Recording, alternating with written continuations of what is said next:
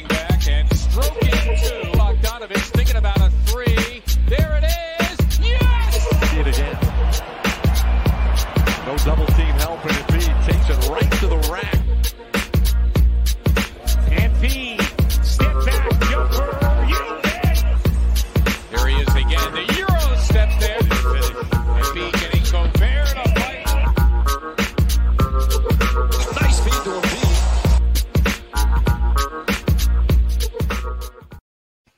going on, everybody? We're recording this at 8.30, 8, 8.40 almost, actually, on October 30th. It's been almost over a whole month since the last episode of the pod.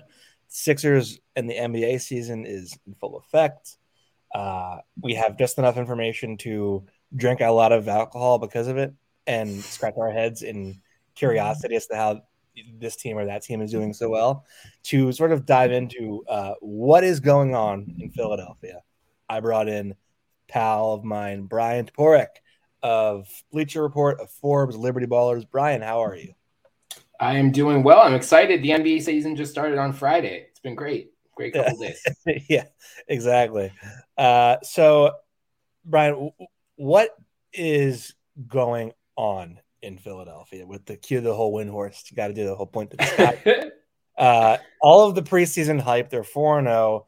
Tyrese Maxey is making every single shot he takes. They get to the regular season, they're like, oh, wait, we forgot. We have to actually show up and try hard to win games. Um, they started out 0 3. Was it the most miserable 0 3 you've ever seen? I don't know about ever, but it, it certainly wasn't great, uh, especially given the expectations coming into the year. But I mean, like, the Lakers also exist. So maybe, maybe we're just being drowned out by them, but I think they might be a little more because, you know, at least like there was still hope, right? They started 0 3, but like, it's like, all right, if they just try a little harder on defense, if, you know, Embiid has this plantar fasciitis that no one knew about during the offseason, once he works his way into shape, like the pieces are still there, it still makes sense. This team still should be very good in the regular season. Whereas the Lakers, it's like everything we thought about this team is coming true already. There really does not appear to be much hope for them. So maybe not the most miserable, but certainly not the the the start to the season that I envisioned for this team. So let me ask you this your worst case scenario, your lowest downside for the Lakers, Mhm. have they surpassed that lowest downside with Russell Westbrook? uh, no, not quite. Because Wow. LeBron's still healthy. okay.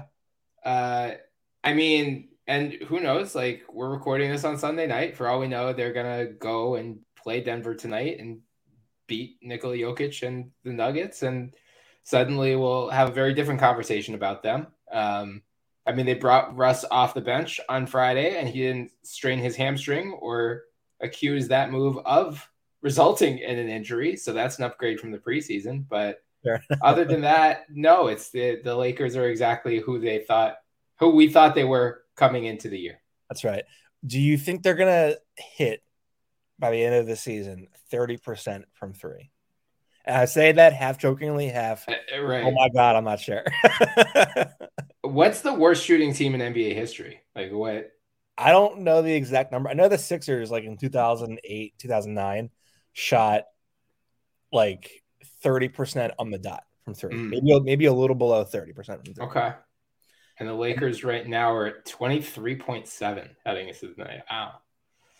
Uh, I mean, if only because I expect them to make a move and maybe they add Buddy Hield and he alone raises their overall team percentage by a couple percentage points. But uh, yeah, shockingly, a team built around, around LeBron, AD, Russ, and like Lonnie Walker is on paper shooter, but like that was the big move this offseason. But other than that, they got they got nothing.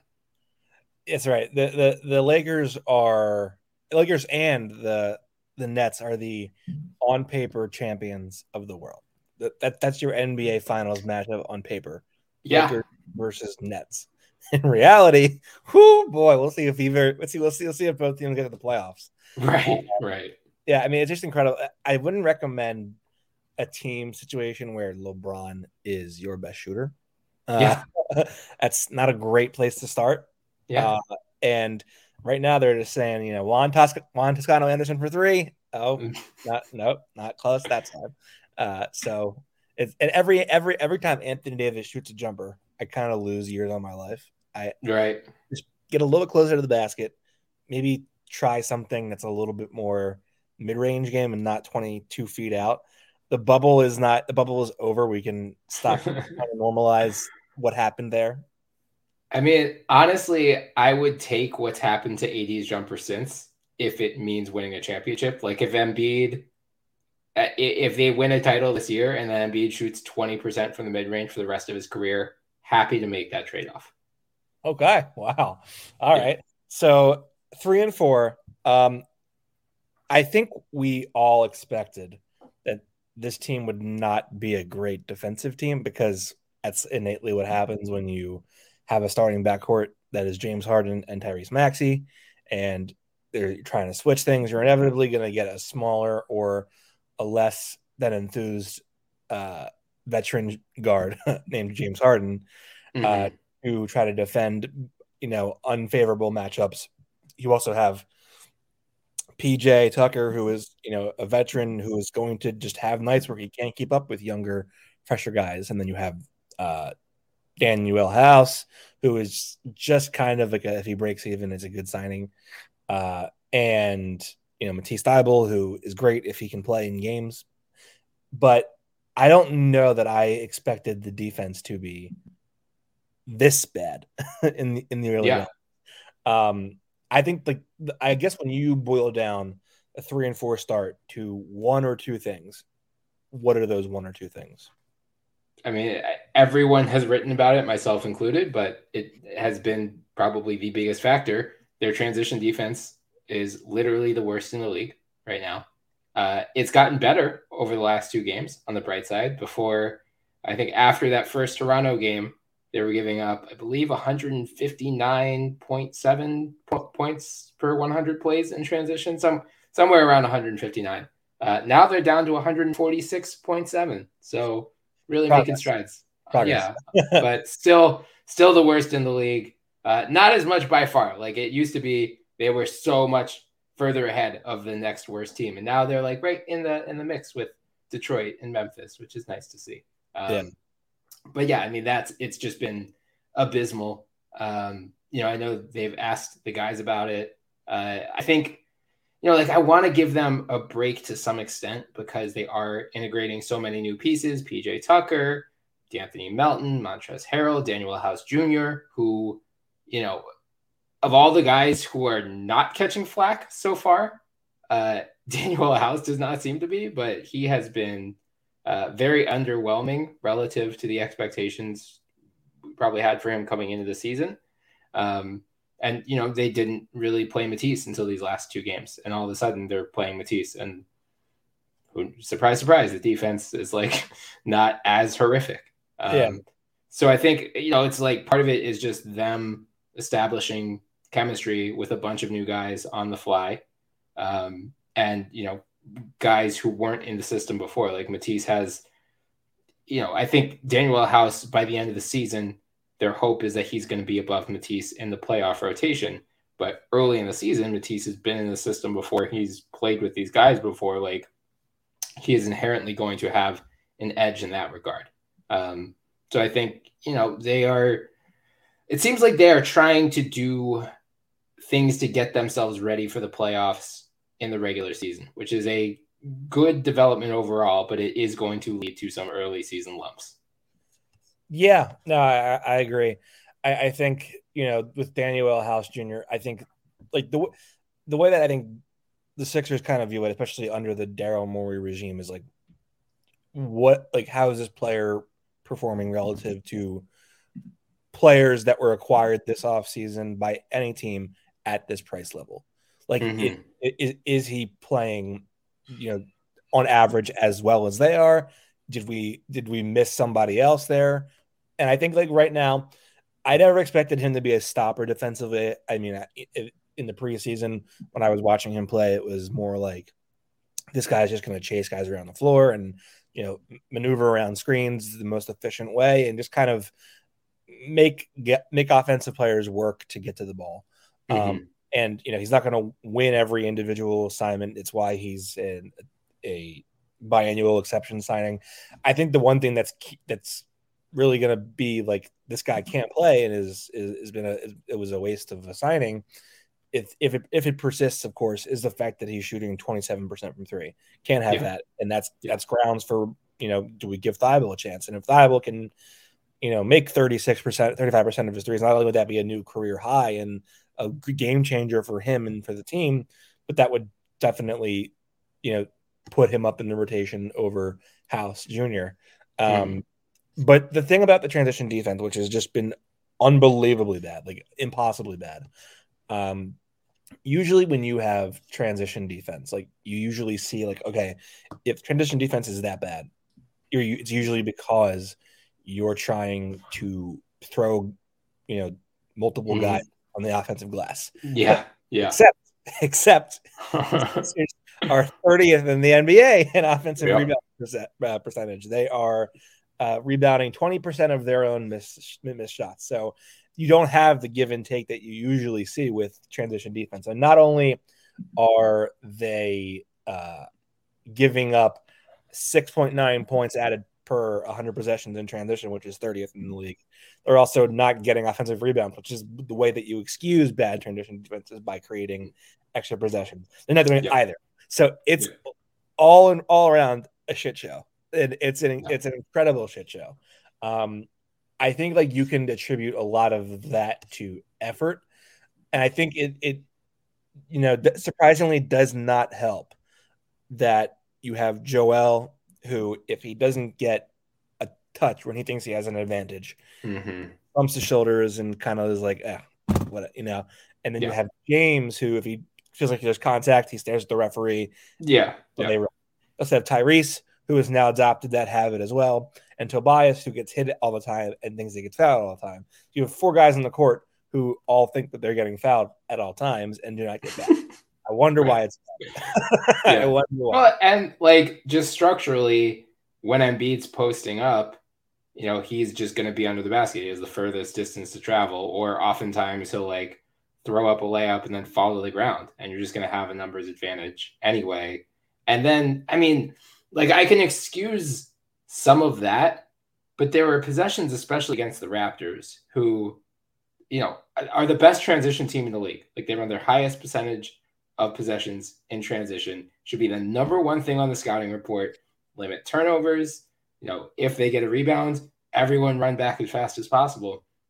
And there were times where the Sixers had a numbers advantage, but like three guys converged under the basket. No one communicated and left shooters wide open on the corners. And it's like, it just it seems like they had never played basketball with one another before, which is the case for some of them, I guess, but not all of them. A lot of these guys have come back from last year. Yeah. I mean, four of the five starters are returned. Uh, their offseason acquisitions, Trez Harrell was playing like eight, nine minutes a game. Yeah. Yeah. Uh, House Jr. is playing a little bit, you know, like around. I, I would, without looking at the exact number, I think I've seen him so, like, I've seen him so infrequently. I feel like that that's basically where he is as well in the Trez tier. So most of it's return guys. There's no excuse unless they've decided to, unless they've decided to say, like, you know what, we have the personnel to be full time switching. We weren't doing that as much last year. Right. Let's really just, you know, and then in that case, I can understand if you have guys that are just trying and it, they're trying to, you know, figure out the switch rules in real time, which I can understand that.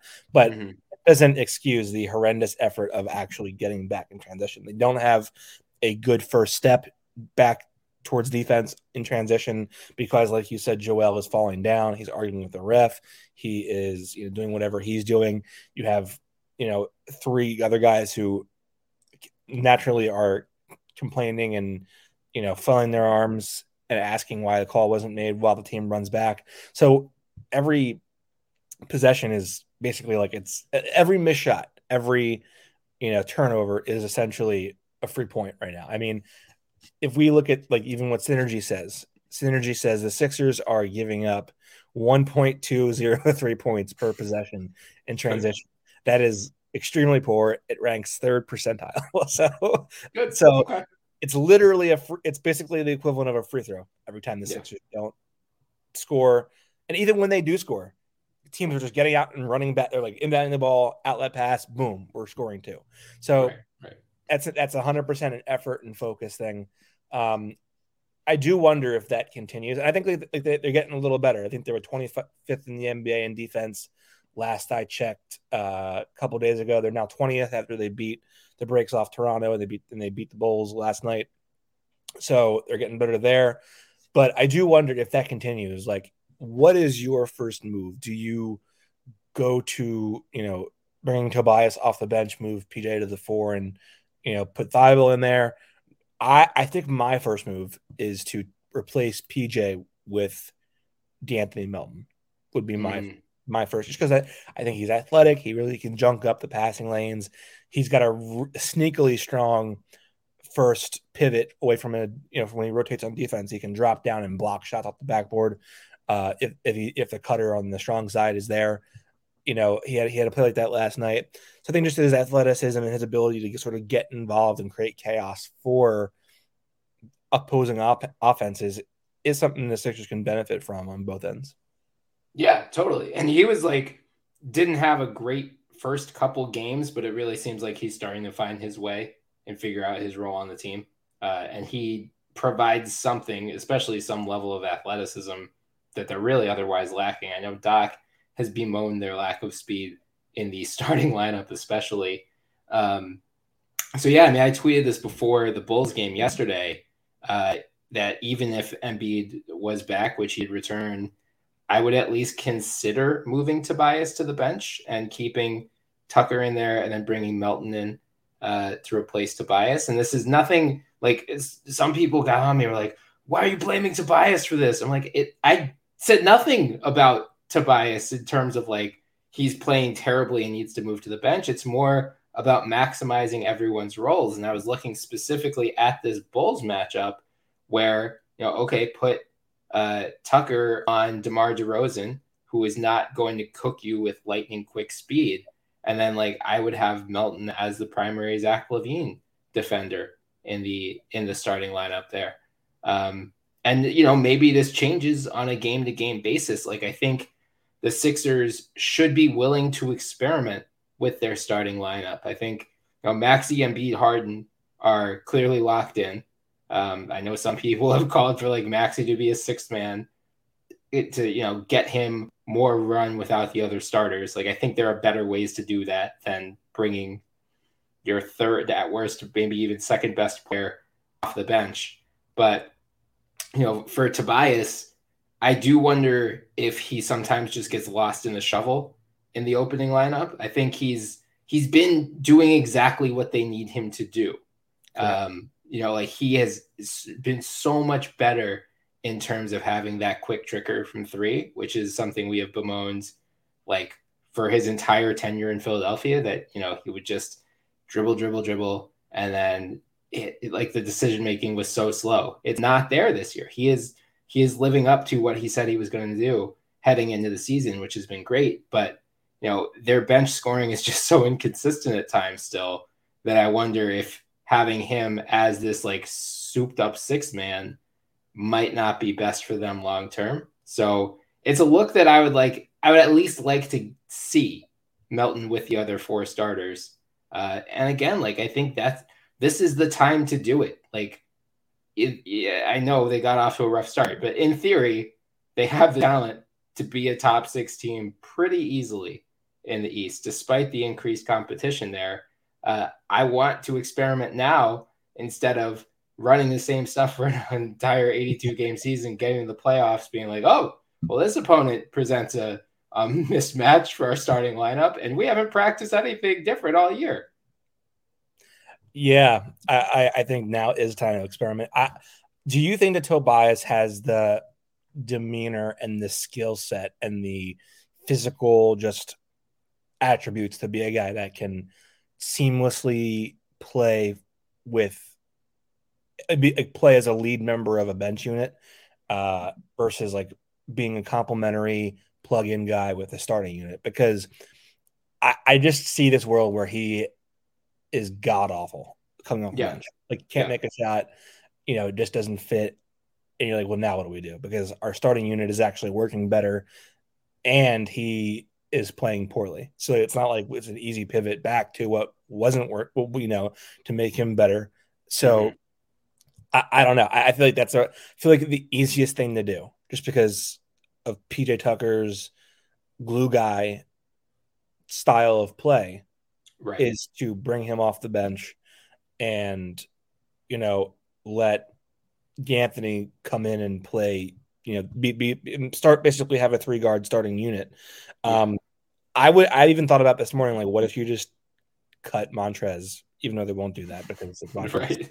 um Sure. but what if you just cut him and you use PJ as your backup five and Mhm. you know you toy around with some you know small ball units that way their small ball has been really effective and it was Yeah. you know they, Yeah. they beat they beat the brakes off of toronto the other night um, and they were up like 15 in the first quarter going small with pj to start and i don't want him playing a bunch of minutes as you know a center like that's when you have an Mhm. opportunity to bring paul reed in i don't know when i don't know when paul reed's ever going to get a, a chance in the rotation i just you know it, what what does the man have to do you know it- or, you know it's, get, it's get Doc Rivers hired, probably. that's that's right wow so you know it's definitely uh it's it's it's I, I, they, won't, they wouldn't do it but I, I think there's a world where you can make pj tucker work at in the second unit but you say tobias comes out and you put D'Anthony in maybe that i mean i think defensively that would be perfect because Yeah.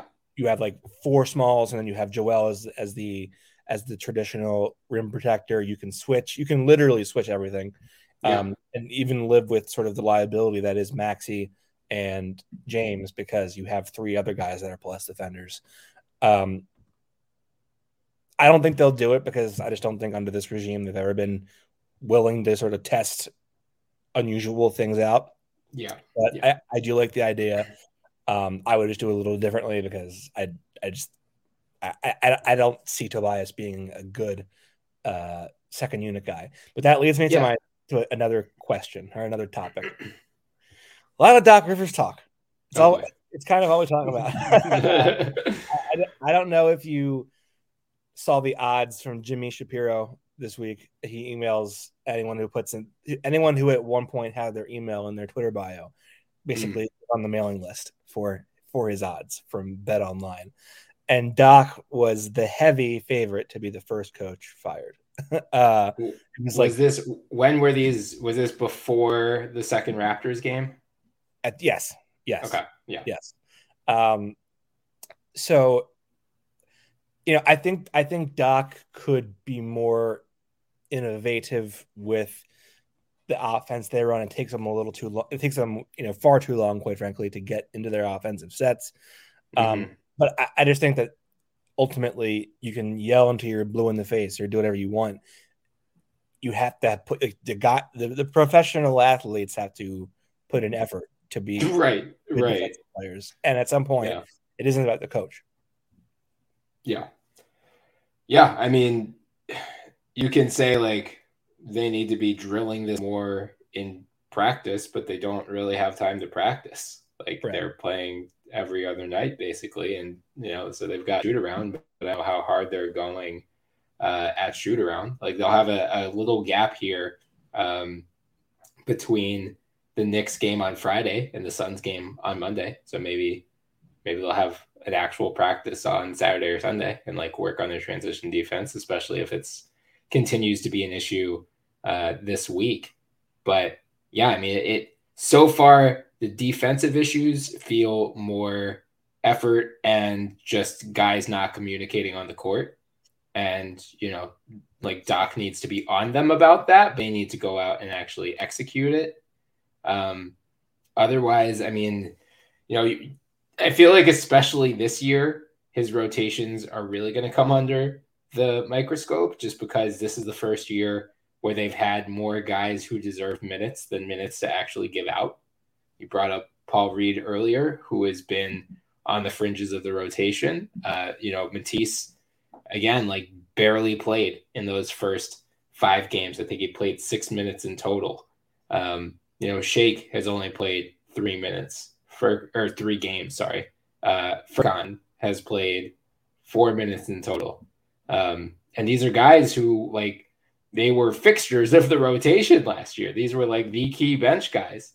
So it's going to be tough for Doc. It's going to be impossible, not tough, impossible for Doc to find minutes for all of these guys. So which ones he chooses and who he chooses to pair them with uh, is going to be one of the biggest things that we can really analyze him on. Like we don't, you know, we're not there. We're not seeing what plays he's drawing up, but we do see who he's putting on the floor, which combinations of players he's putting on the floor. And I think there are some nits to pick there, but again, it's so early in the season that I want him to be trying different things. Like I would really hate it if seven games into the season he was already rigid about, okay, these are our starting five, these are our bench five, these are the exact rotations we're to use. We're not changing anything up. Like we're to, you know, when at six minute mark, we're to take uh, Embiid and Maxey out. We're to bring these two guys in, and then four minutes later, we're to take these two guys out. Like, mess around, man. Like, this is the time to do it.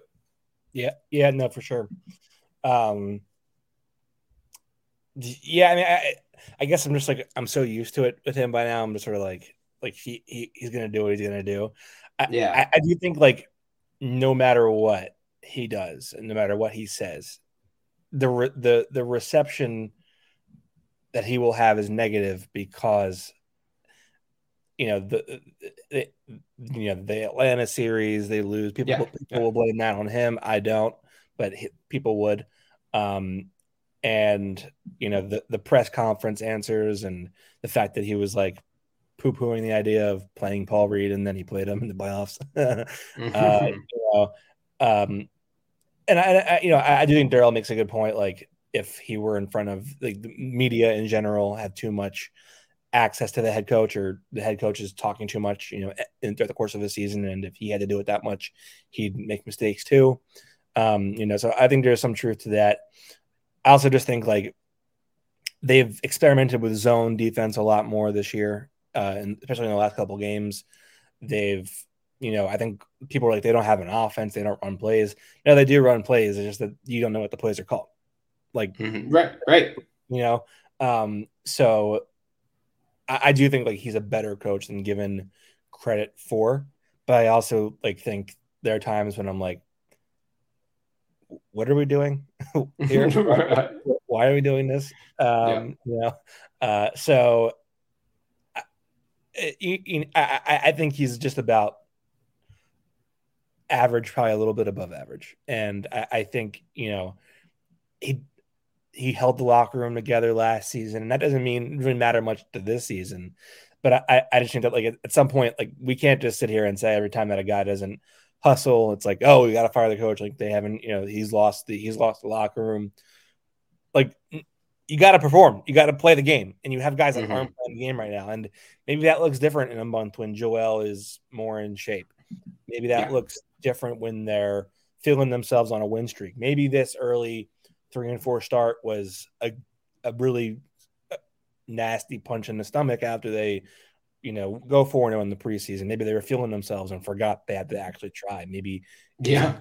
thing for them. We'll, we'll we'll know more as the days and the weeks pass, but people are never going to chill on him. But Mhm. the, definitely, I it's he's not nearly as I think bad or as responsible for early struggles as people want to make it out to be. I also think people don't really re- they people say fire the coach and they blame him for things, but it's I don't think it, in general we can really know what is truly on him and what isn't on him because so much of it is like, well, how much is this on the players not executing well versus you know him saying like, yeah, this is the play I want to run, and then you know, the defense taking that play away and then having to, them having to resort to the second or third action. So it's, Mhm. it's hard to sort of diagnose what exactly is coaching and what isn't. Um, right. Didn't he say was it the Milwaukee game? Didn't he say like Embiid kind of audibled? yeah, didn't run the play. Like he, it, it Yeah. was like like yeah, like I, I don't know. I don't remember if he said it himself, but it was basically like the play. You know, it, it was not the play that we wanted, something like that. Right. And Which, he's been saying like every press conference, like we just need to learn to pre- play right, move the ball, space the floor. Like it's very clear that he's not happy with the current state of the offense. Yeah. And breaking news from Nick Friedell, Kyrie oh, has deleted his tweet that included a link to the movie Hebrews to I can't say that I'm not sure I can say that word on my podcast. So right, right. Up Black America. So he's deleted he's he's deleted the link to his he deleted the tweet.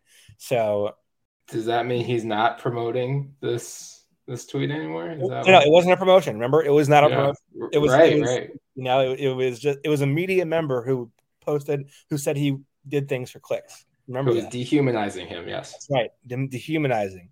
Just like anti, just like anti-Semitism is not dehumanization, apparently. Right, right, right. right, uh, wow, incredible! Just you know, the, the the snowflakes won that one. Wow. Honestly, kudos to Nick for how he's been covering this situation. Yeah, and I, I thought it was a good back and forth. I think in my young stature in the business, I probably wouldn't have had the fortitude to do that. Yeah. But it was an impressive back and forth, and it you know by him, and he kept it respectful, even though Kyrie was sort of cutting at him a little bit. So good. Mm-hmm. We'll, we'll, we'll discuss that I guess a little more later. But yeah. um, yeah, it was you know, wow, big moment for our country. uh, uh, so James Harden, yes, better than what you expected at your highest upside, or eh? Um, no, I mean the highest upside is like Houston Harden is fully back, and that's not true. Uh, you know, the first he was really good against Boston, Milwaukee, bad against the Spurs, really good against the Pacers, and has you know not had a couple great games. The Bulls game, especially, was just terrible from him.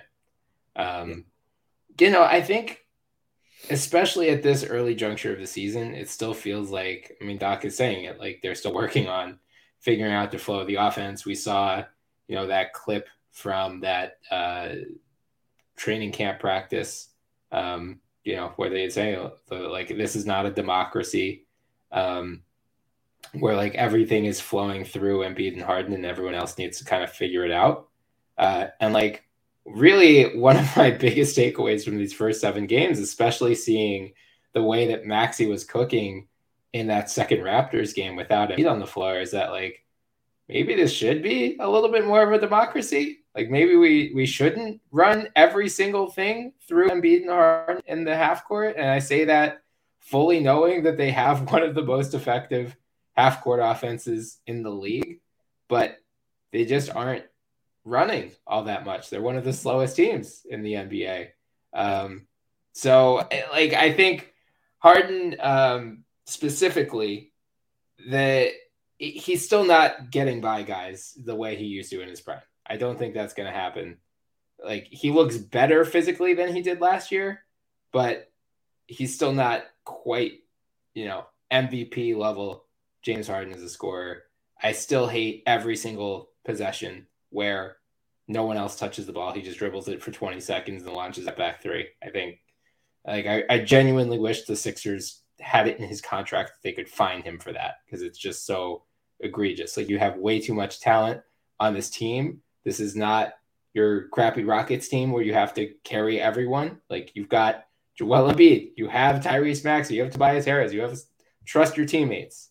Um, I will say the the emergence of his mid range game, you know, we saw it teased during all the offseason workout videos, but as we Sixers folks know from over the years, you can't can't always believe what you see. Wonder what happened.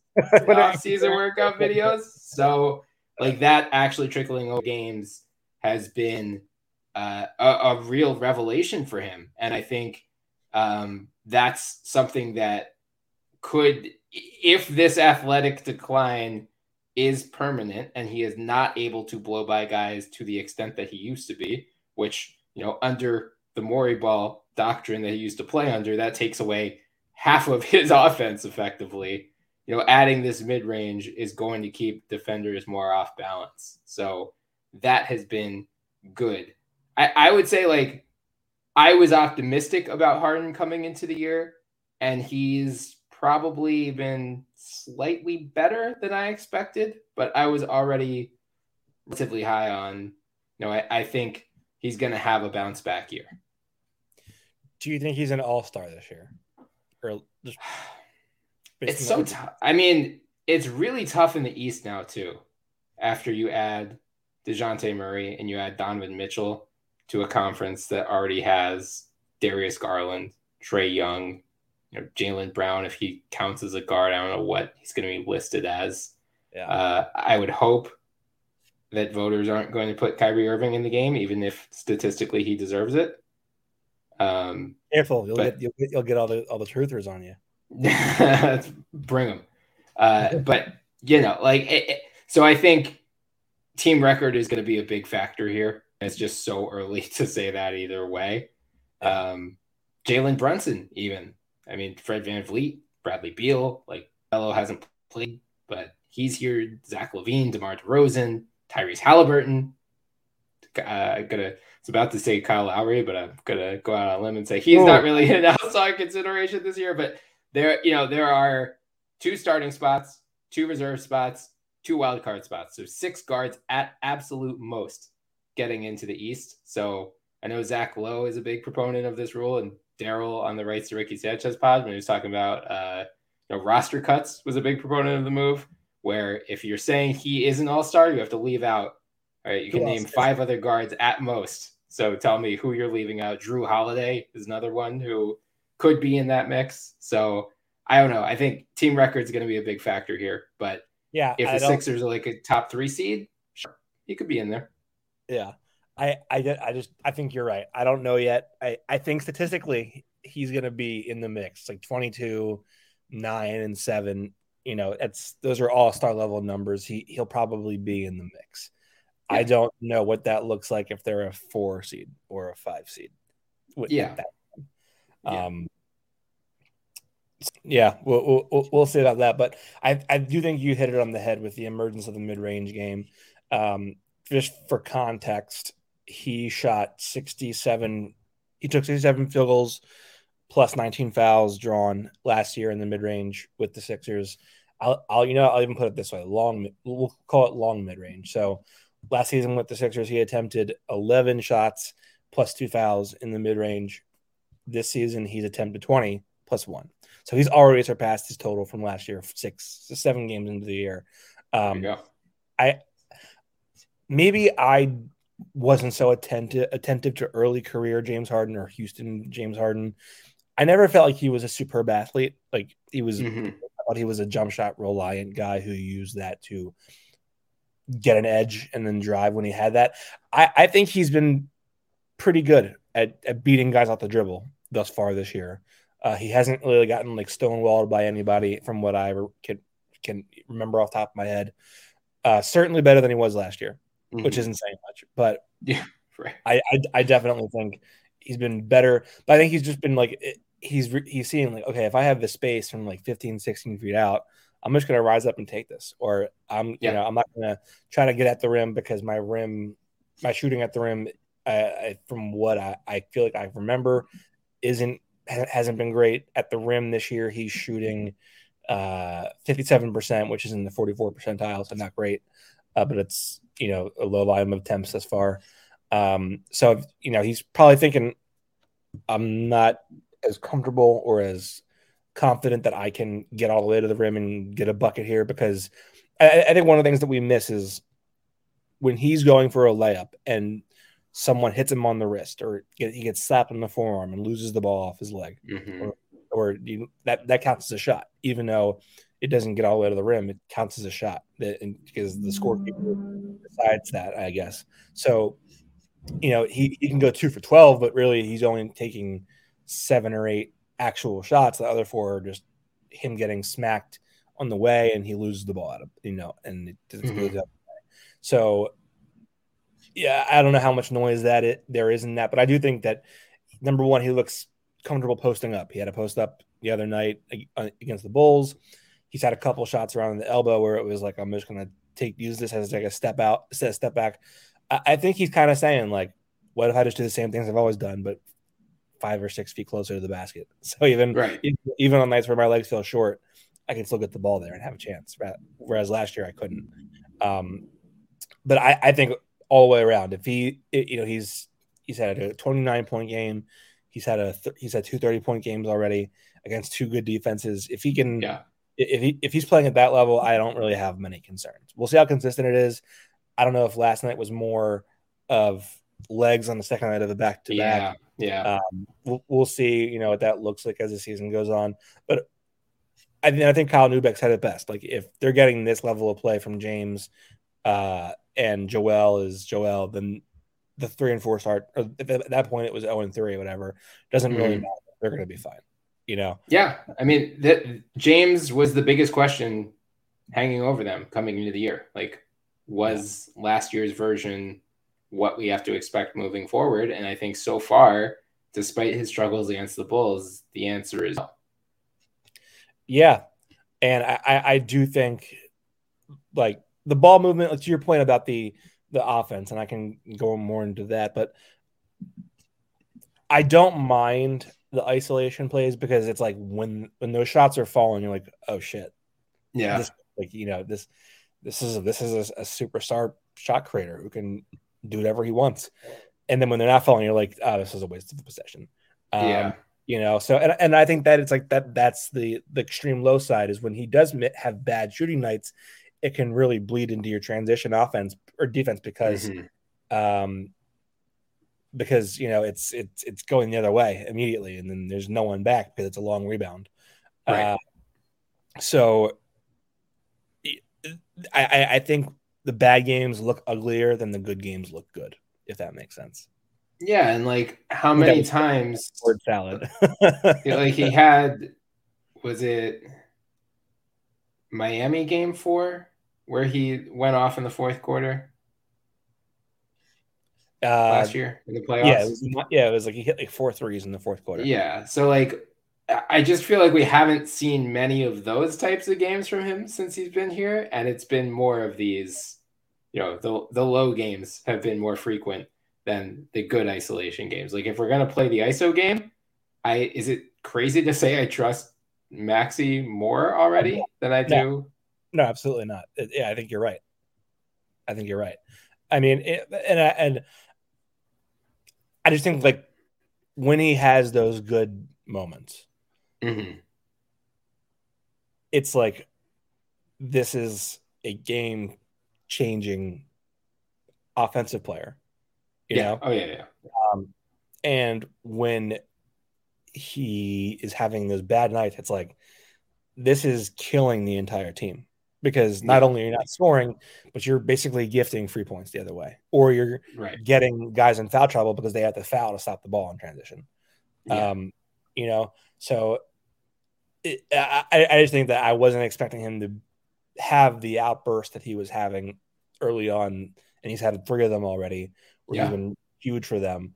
Uh, the three is coming back down to earth. I think he's at like 32% from three now. Mhm. Over the last couple games specifically, he hasn't looked great uh, from Yeah. three, been pretty, a little short, but we will we'll, we'll see there. Um, go over to Maxey's involvement in the offense, Yeah. and I guess this is where we'll connect both. I haven't been satisfied with that even a little bit. Uh, Yeah. I, not near. I mean, I, I think last night they kind of got back into the game by going a little bit more pick and roll based with Ty, with Mhm. Tyree. Um, but overall, it's been way too much catch and shoot from from him, and not enough actual like put him on the ball and let him use his speed to create advantages for the team. It's been too much. It's been too much. You know, James Harden is our point guard, and we're going to treat him as such. Yes. Yeah. Let it be a let it be a by you know it should be more of a by committee by uh you know by in by opponent and we'll see what the matchup gives us. But like la- Mhm. and I thought last night was like the perfect example. There was one play early in the first where Joel's hits a screen and opens up and it's like in his middle of the floor. James, you know, threads the needle to him on a bounce pass. Joel is short rolling, kicks it to Tyrese in the opposite corner, Tucker screen for him, then hit a three. That was like the perfect cohesive chemistry where all three guys were involved. All three of Harden, Joel and Tyrese touched the ball, and it created a very easy bucket. Um, and like, I'm not saying Tyrese threes are, are bad because he's a really good shooter, but you're not putting that speed to use when you limit him to catch and, to catch and shoot threes. And that speed makes everything better, makes everything easier for everybody because you're collapsing the interior. Yeah, I mean, to me, it looked like they uh, like eh, the most of these first three games. It's just every single time, just give the ball to James as soon as you cross half court. I said last night, especially later in the game, it seemed like they were actually making a concerted effort to give it to Maxey crossing half court or early in the shot clock, see if he can create anything with his speed in the pick and roll. And if not, then we dump it down to James and we can trust him. Because like regardless of you know how James is shooting on any given night, he is by far the best playmaker on the team. So in that regard, it absolutely makes sense to run a lot of your offense through him. I just don't like doing it necessarily. Give it to him with 21 seconds left. He's going to dribble. Uh, who was it was? I think Steve Jones. No, Steph No of Sporting News um, was clipping uh, videos from the Bulls game and like tracked. I think there was one possession where uh, Harden had 20 dribbles and zero passes. So, so that's not great. Um, I, so, so I think you know, like Harden is, I think by far his entry passer on the team. So again, once you're in your half court offense, everyone is set. Sure, run it through him, but like let's go early in the shot clock. Try to have Tyrese take advantage of his speed, see if he can generate something close to the basket, see if he can just suck in extra defenders on a drive and open up with you know either a wide open three for someone or like a swing swing opportunity for someone, uh, and then we can go back to James Harden dribbles the air out of the ball and takes a step back three or four seconds left on the shot clock. Yeah, and I that that's part of like the whole like like you know they take too long to get in their offense. Like they don't have yeah. any offense. They do it. It's just that James is dribbling the ball into nothing. Like yeah, they're just killing time on the clock. Now maybe he reacts different if Joel starts himself and says like I'm screening for you, go. Just, just yeah, use it and go. Maybe that looks different if something unfolds quickly. But to your point about the entry pass thing, I was actually I asked him about this after the uh, I think the Indiana game. I want to say I was like mm-hmm. like I, I I try to find a way to politely not say like Tobias sucks at this. Why are you so sure, yeah. and and and and he was and I was like, was, was like, what do you see that makes you such a good entry passer? And he was like, I don't know. I just throw it up there and look for the best. Yeah, just just throw it the seven two guy. It's not that hard. Like, and yet, it is. And yet, it's like, it's like I just lead him to the basket, throw it to his right. throw it to his inside hand, and hope for the like hope he'll get it. Like what the hell? I was like, okay, well, you know, uh, maybe shout that makes sense. who knew it was that easy? I couldn't yeah. tell from the last couple of years of Sixers basketball. Yeah. Um, going over to like the the maxey and the, the pick and roll stuff. Yeah. So the Sixers are like 50th percentile in pick and roll, like points per possession. Um, pull that number to be exact. So uh, as with with the ball handler, they're averaging 0.83 points per possession, which is like just just below average. Harden is average or plays in which Harden is pick and roll ball handler. Um, it's 0.83, which is pretty good for an individual player as opposed to the overall team number. Um, and really, ha- like you look at the distribution of play type, and mm-hmm. James's mm-hmm. pick and roll number is a little less than like it's a, it's in second place as the lead play type. Isolation is ahead of that. It'd be better if that was more in first place because, as you said, Harden ISOs aren't great. Having said that, right now they are averaging 1.34 points per possession in Harden ISOs, which is excellent. That's like yeah top 10 percentile of the league. Yeah. Um, Tyrese Maxey's pick pick and roll numbers, uh, I would just but before I even look at it, I would guess and say that the spot ups are nearly half of his usage. Mm-hmm. Um, spot ups are second behind pick and roll ball handling by like one percent. Mm. He's averaging 0.8. Their their offense is scoring 0.89 basically points per possession, which is pretty good. I I don't understand why they're not experimenting with that more. It is something that I want to see more of as Yeah. the season goes on. Just not limiting Tyrese, and maybe it's because James is, isn't a willing or great catch and shoot guy, eh, but he's Yeah. looks so bad doing that this Yeah. season. But it's funny, like he's he he's more than happy to catch and shoot off of an offensive rebound. But if he has to like catch and shoot off of a pass from the perimeter, it's like eh, I'm Yeah, yeah. I know it's Uh, one- it's one area that I was hopeful that he was going to be better at because it seemed like he was working on this offseason. Maybe he'll come around in due time because I know last year after he arrived, he's like, I haven't had to do this in 10 years, which I don't know if that's true because you did just play with KD and Kyrie in Brooklyn, but and, and Chris Paul. that, yeah, And right. Like Right. right like I, I think that was more a choice that uh like i'm sure your your previous teams would have also liked you to do that more and in general i would just like to see more off-ball movement especially from him but really like all of the sixers it seems like Yeah. they might just be so focused on the spacing element right now especially when Embiid's on the floor like we're not trying to muck things up uh, and have guys crossing into the lane and sending extra defenders at Embiid as we're trying to throw an entry pass. So we're just gonna all stay parked in the corner. But in that first Toronto game, like you know, the, the Toronto guys are just running everywhere on every possession. Yeah, Uh, and the Sixers were all just kind of like standing still in their respective spots perimeter. It's like you're not making them work at all. They just get to hang out, catch their breath. yeah, Uh, it's it's been yeah, and it, it's been it's been very slow to start. I Yeah. would call it offensive development, but to, to the point about the Harden press conference, maybe not as factually inaccurate as Kyrie's most recent press conference, but still high bar to clear. Very because high bar to clear. because he was playing with all these ball dominant players. Um, like I, you know, I, I- think they can get more out of that. I mean, there, there's no reason that this pick and roll shouldn't be either pick and roll really with Joel and Tyrese and James and Joel, whatever. There, there's no reason that can't be more effective than 0.83 points per possession. Like, Yeah.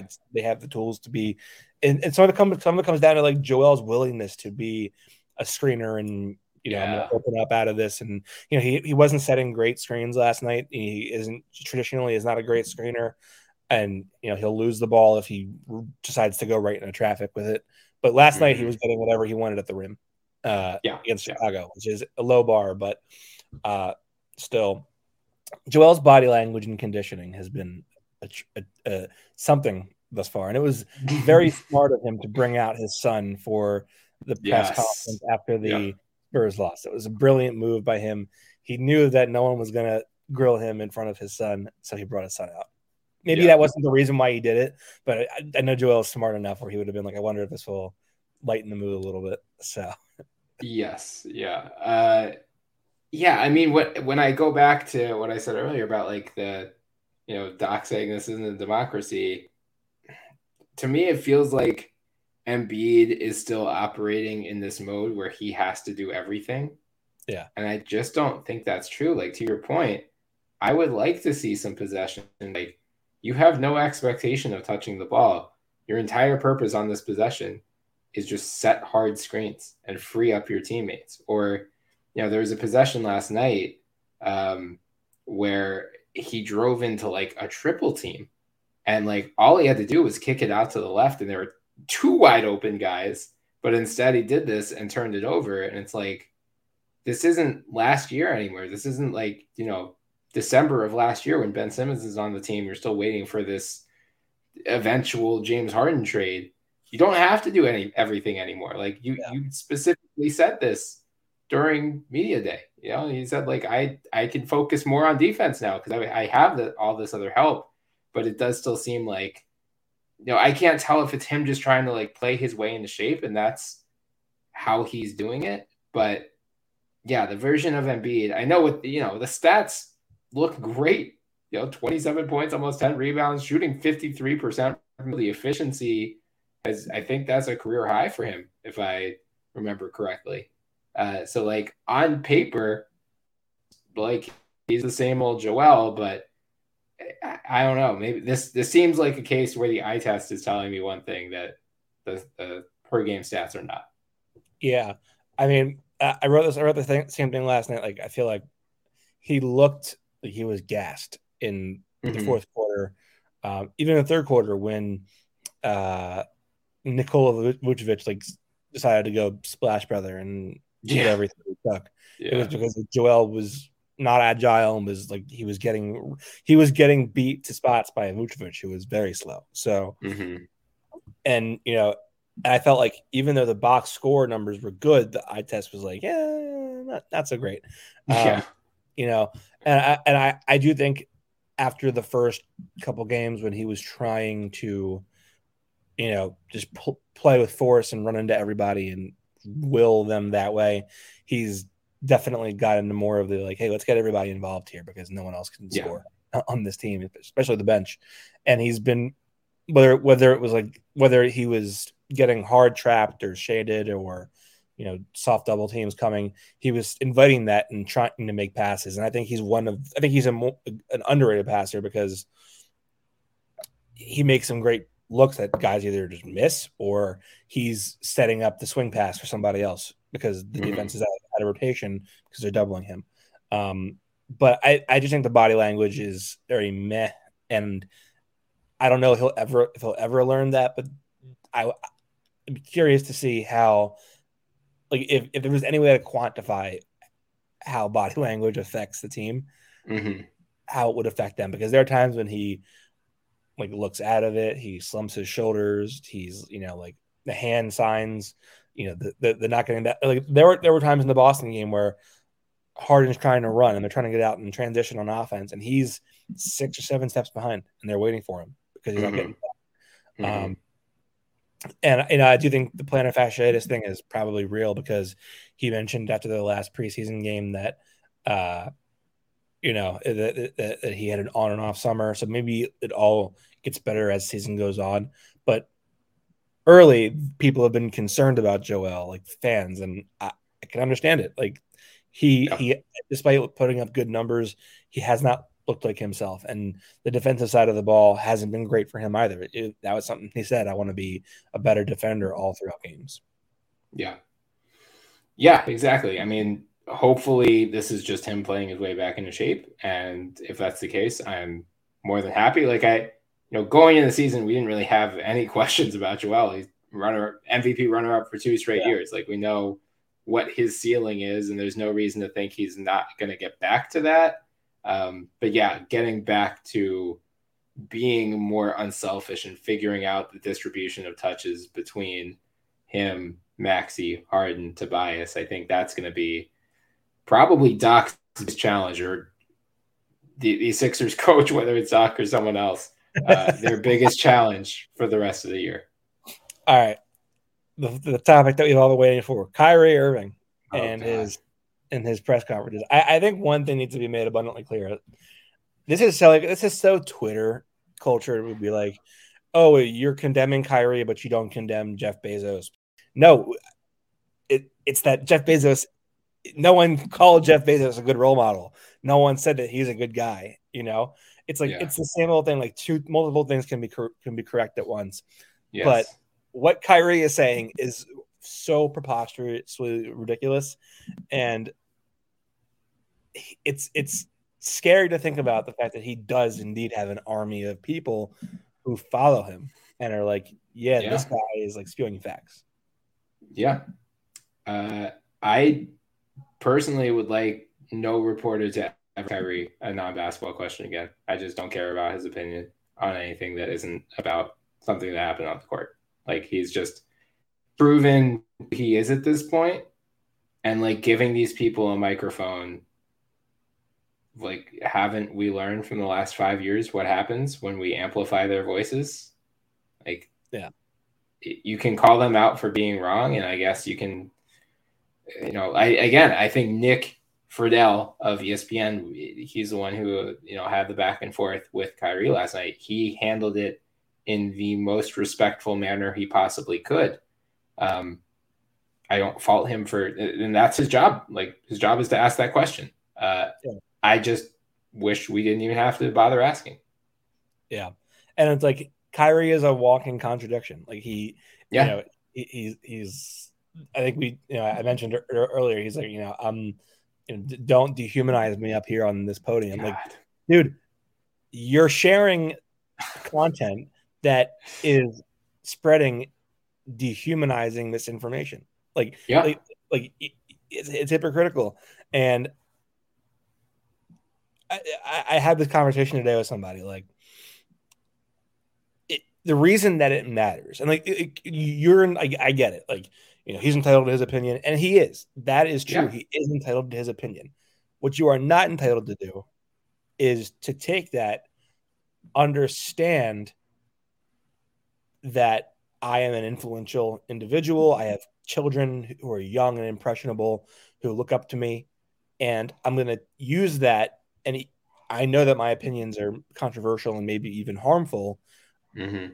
I'm going to spread those to people who are that age, who have platforms, who can be influenced by that and make bad decisions themselves. Like you're entitled to your opinion, but you also have to realize the power that your opinions can have and yeah. your your your beliefs can have, especially on those who are 15, 16, 17 years younger than you are. Yeah. Who maybe aren't in you know the safest natural environment. You know, like maybe there's people who are uh, you know, who, who have access to to weaponry, who can say like, you know what, Kyrie is right. Like, I'm going to go yeah. into a uh, down the street and and and use this, you know, and and kill people. Like that's that that that's what those problems can lean into. And no one is saying that you know, like the whole. You, you didn't say this about slavery, what that. No one is saying that like like any of these acts are therefore less bad than what right. We're just pointing out the fact that no one, the Kyrie is spreading these in this in this these things out in public. And if anyone, if there was any white basketball player who said, "Yes, yeah, slavery was not bad," we would yeah. be having the exact same conversation. yes, they're all, yeah. equally, they're all very heinous things. Right. So, like you know, it's it's, you, it's, it's, it's ridiculous. Someone in my my messages today, I told you this was like yeah. basically said like, yeah, I believe that Jews you know, uh, worship to Satan. I'm like, I like basketball. That's what I do. right, right, right, right. well, I think you said it right. Like he has the right to free speech, and we have the right to call him an idiot because he's an idiot. Fair enough. That. Like you're, yeah. you're, we should be calling out anyone spreading any sort of hate speech, yeah. and that is very much what this falls into. Therefore, I think it is fair game to you know, like ask him about it when he's doing it. I don't care what he's going to say because if he's sharing that opinion in the first place, I don't want to hear him defend it. Like there's no defense that's gonna be. Oh, okay, yeah. Actually, you make a really good point, Kyrie. Now I now I totally under, like no. It, it's just indefensible behavior. Yeah. Um, but from a basketball standpoint, like when they're starting on or one in five, when there are all these early season questions now Kyrie, like it's just always something with Kyrie Irving every year. There's always something. Now we've got this going on. Don't blame Kevin Durant for wanting out. You know, like he's already requested a trade this offseason, said like said he's fine, he's put it behind him. But like this is I assume he saw the writing on the wall here. It's just like you can't count on Kyrie Irving to be a dependable teammate and not to be a distraction. And it is inevitably going to trickle into the locker room when you're when the team governor is calling out one of the star players two weeks into the season. Yeah, it's. I I think Bomani said it the best today. Just blow it up. it's, it's, I I mean he said that, but like they can't because they owe all of their picks to Houston.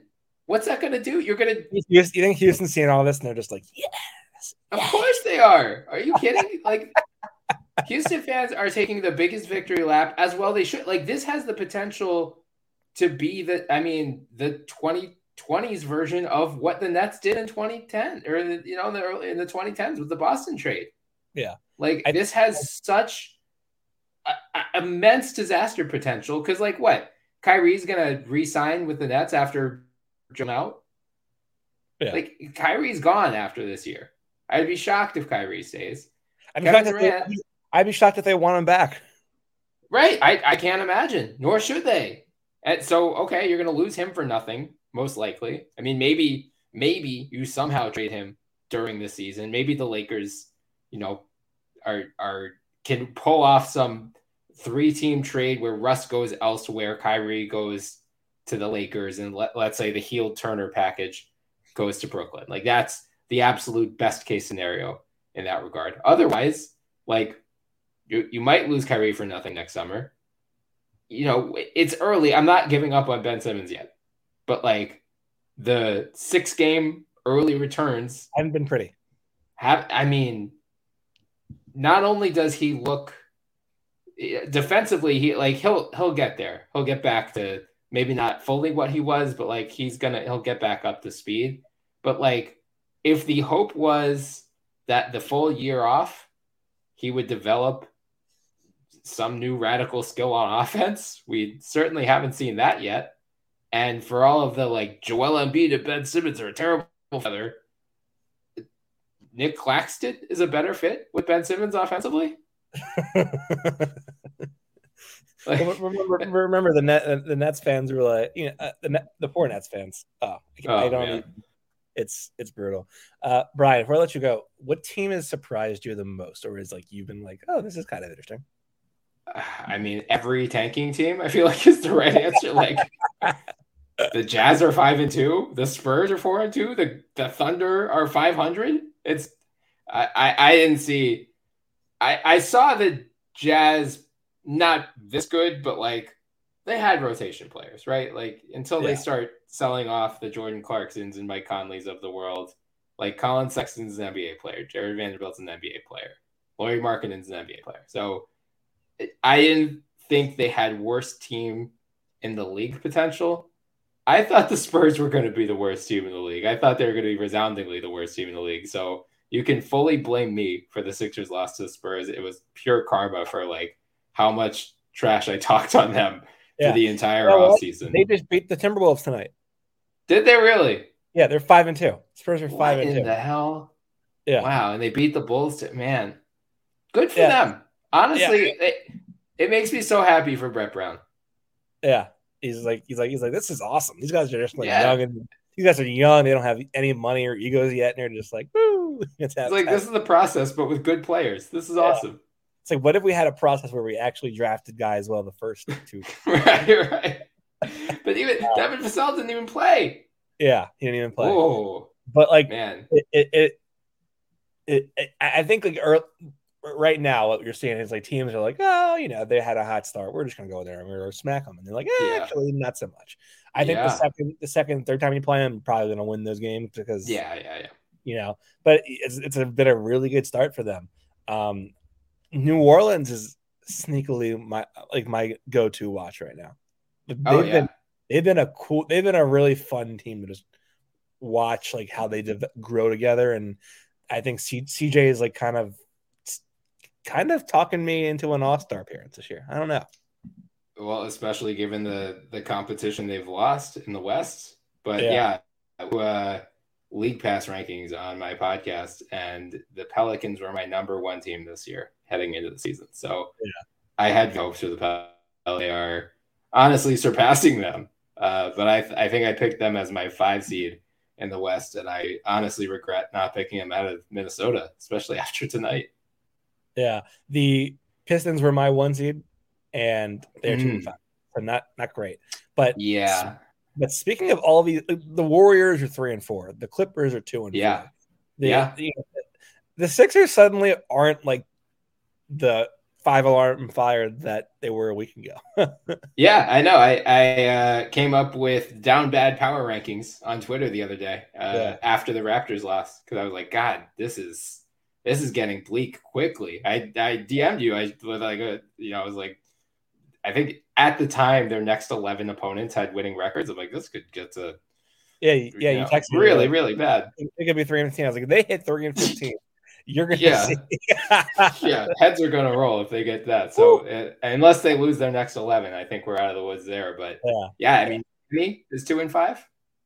Say again. Miami is two and five.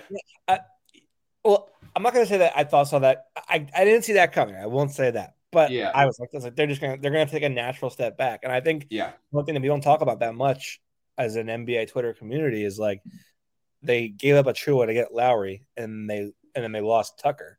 Like Yeah. you just lost two starting power forwards for a guy who is looking like he is washed. yeah, it's uh, not not a good start for Mr. Lowry, that's for sure. Uh, Bryan, where can the the listeners find you? Uh, you can find me on Twitter at B T O P O R E K. You can find me, uh, our podcast, the NBA podcast, wherever podcasts are found.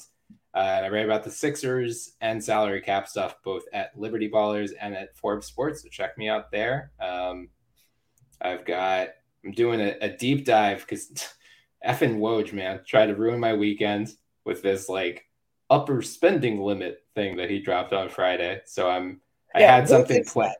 It- a hard cap. It's a hard cap. Just say it's a hard cap. cap. It's already a hard cap league. Right. But like this would just be a hard cap for every team. But This would be a harder like- hard cap.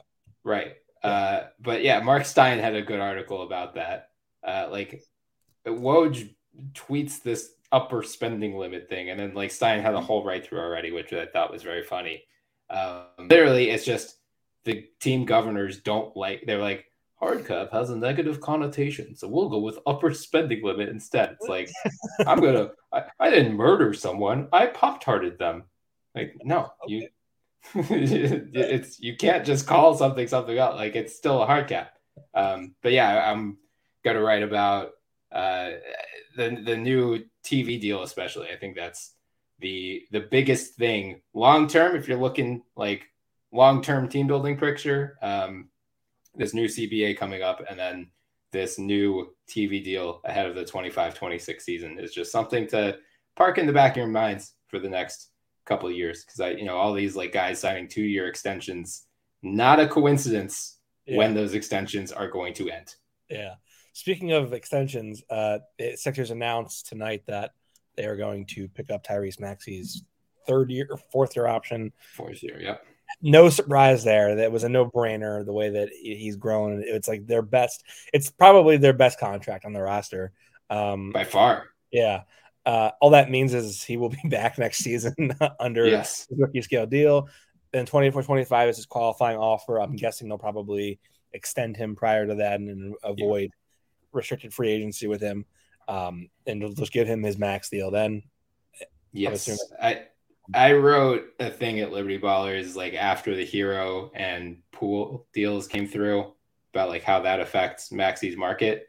But again, especially with this the the there's the potential. So Woj did in his upper spending limit article did uh, mention that you know the NBA and NBPA are working on how they're going to handle this influx of revenue because you know last time um, ahead of the 2016-17 season, the NBPA was just like, nope, dump it all at once. We're not doing a cap smoothing thing. Like it's going to artificially deflate rev- uh, salaries. So the cap jumped by 24 million. That's what allowed the Warriors to sign Kevin Durant, and here we are.